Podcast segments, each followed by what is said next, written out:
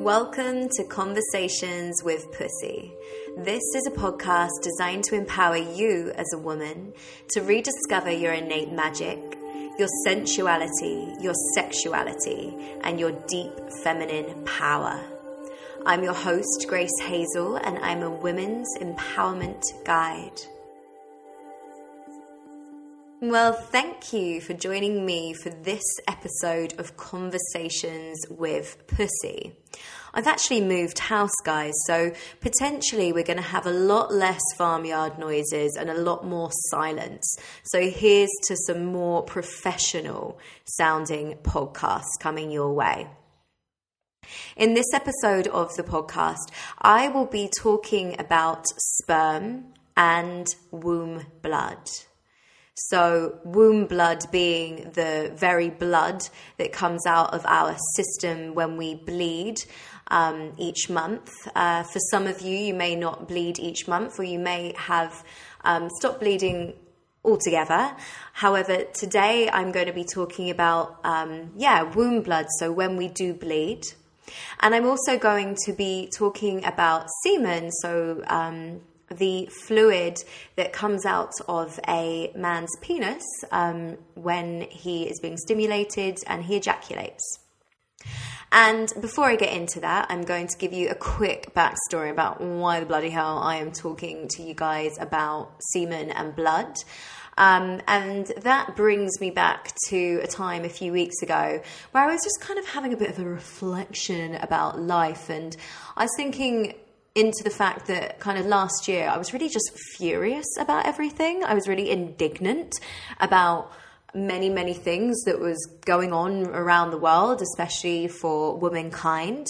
And I was kind of sat there thinking, mm, I don't feel really, really passionate or indignant about anything in particular right now. And then I went on to um, assist my teacher on a retreat, and um, I was assisting him. He's one of like the most incredible teachers that I've had, and um, we were sat round in this massive group, and the group were actually a group of um, Chinese women and men, and so we had this translator there translating all of our words, and um essentially, I was really surprised because, well, not surprised, but it was really a beautiful experience because we were all discussing together um, the things that come up in our lives around sexuality. And um, some of the ladies and men, they were putting up their hand and asking me and my teacher some questions uh, around sexuality. And uh, my partner was there too. He was alongside us. And at one point, this woman put up her hand. And like I said, I've been chill. And this woman put up her hand and she was like, um, so my husband makes me suck his cock and drink his ejaculate. So drink his sperm. I don't really like drinking the sperm, but I drink it anyway. And is there something wrong with me for not liking it? And in that moment, I just got so freaking mad, like really, really mad. And so my partner, um, I reflected to him about this and he was like, yeah, like I literally don't remember what was said, but I just remember looking at your horrified expression and your response to this woman was like so passionate. And it was like, I suddenly felt all of this annoyance and indignance around um, feeling like this wonderful woman in front of me was doing something against her will because she was told that she had to, or she felt that she had to do something because of what culture or society or her husband was telling her to do.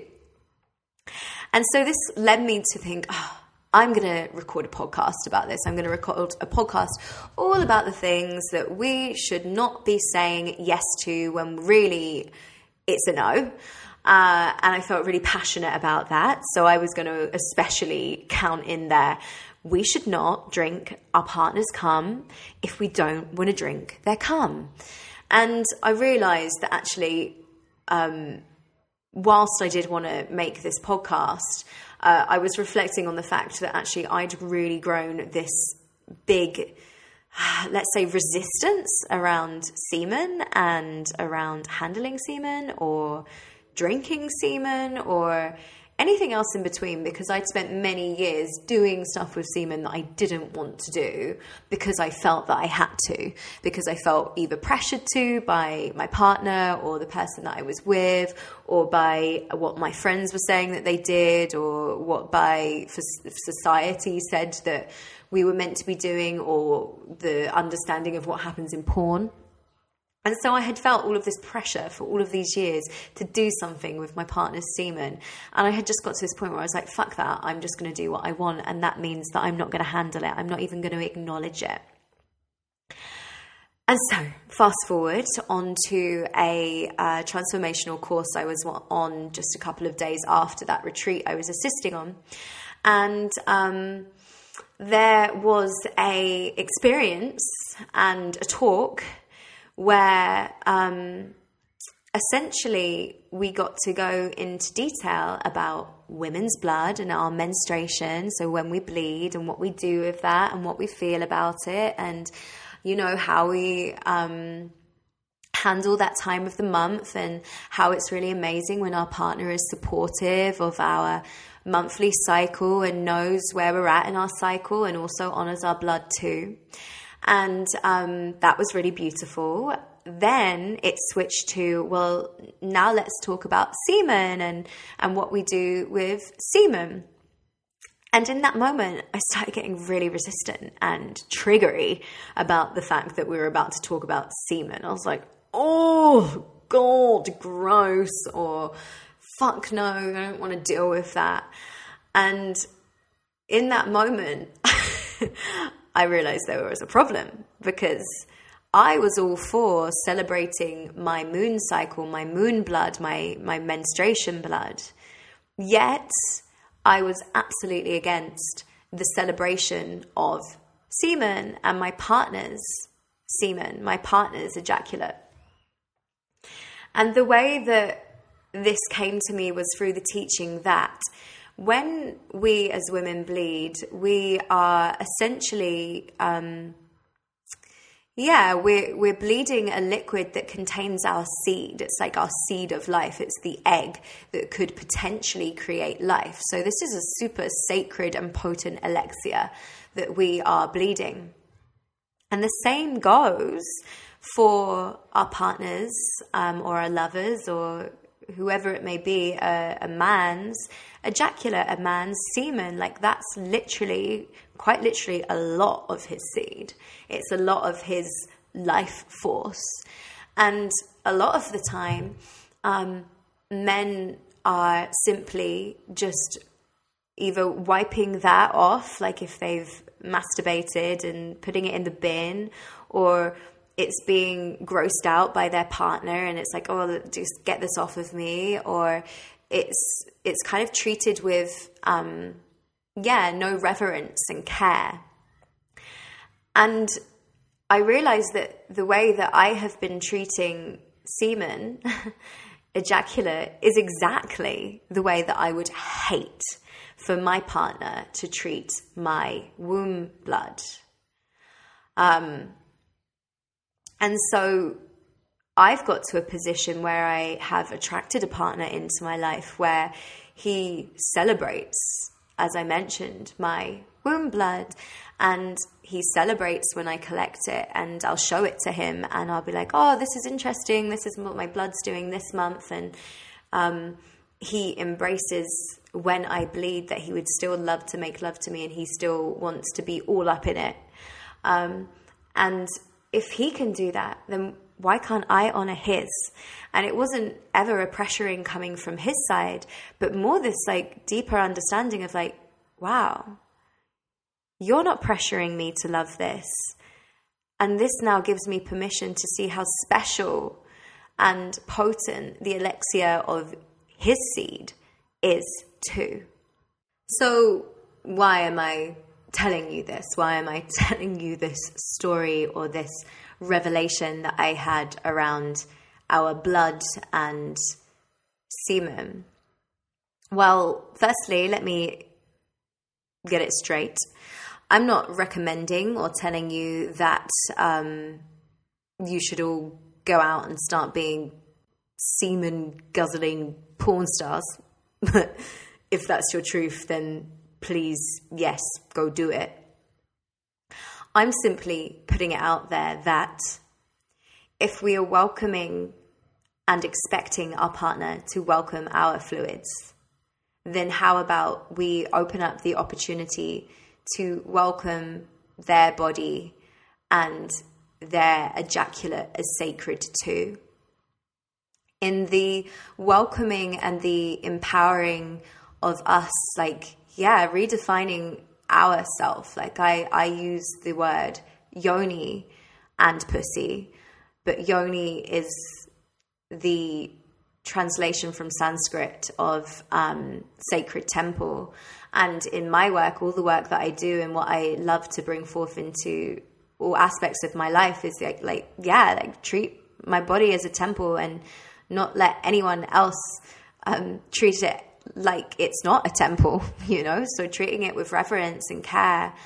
And if we do that, then how about we start to reflect that reverence, that temple-like care to our partner's body too.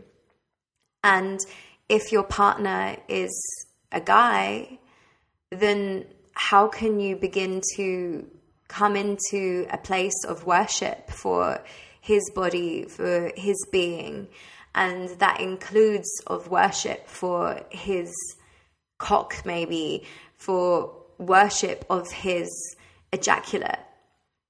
And when we can begin to not only worship our body, but also the body of our partners, a different type of energy comes into, I believe, the way that we show up to our intimacy. So loving ourselves up, but also loving up our partner. This can bring a welcoming of all aspects of ourself and of our partner, which can create depth and primalness, let's say, to when we connect. Imagine a couple who are honoring each other's body, who are honoring each other's genitals, who are honoring each other's blood and ejaculate, in comparison to a couple who aren't honoring their bodies personally, don't really care for the bodies of their partner, and are definitely grossed out by blood and ejaculate.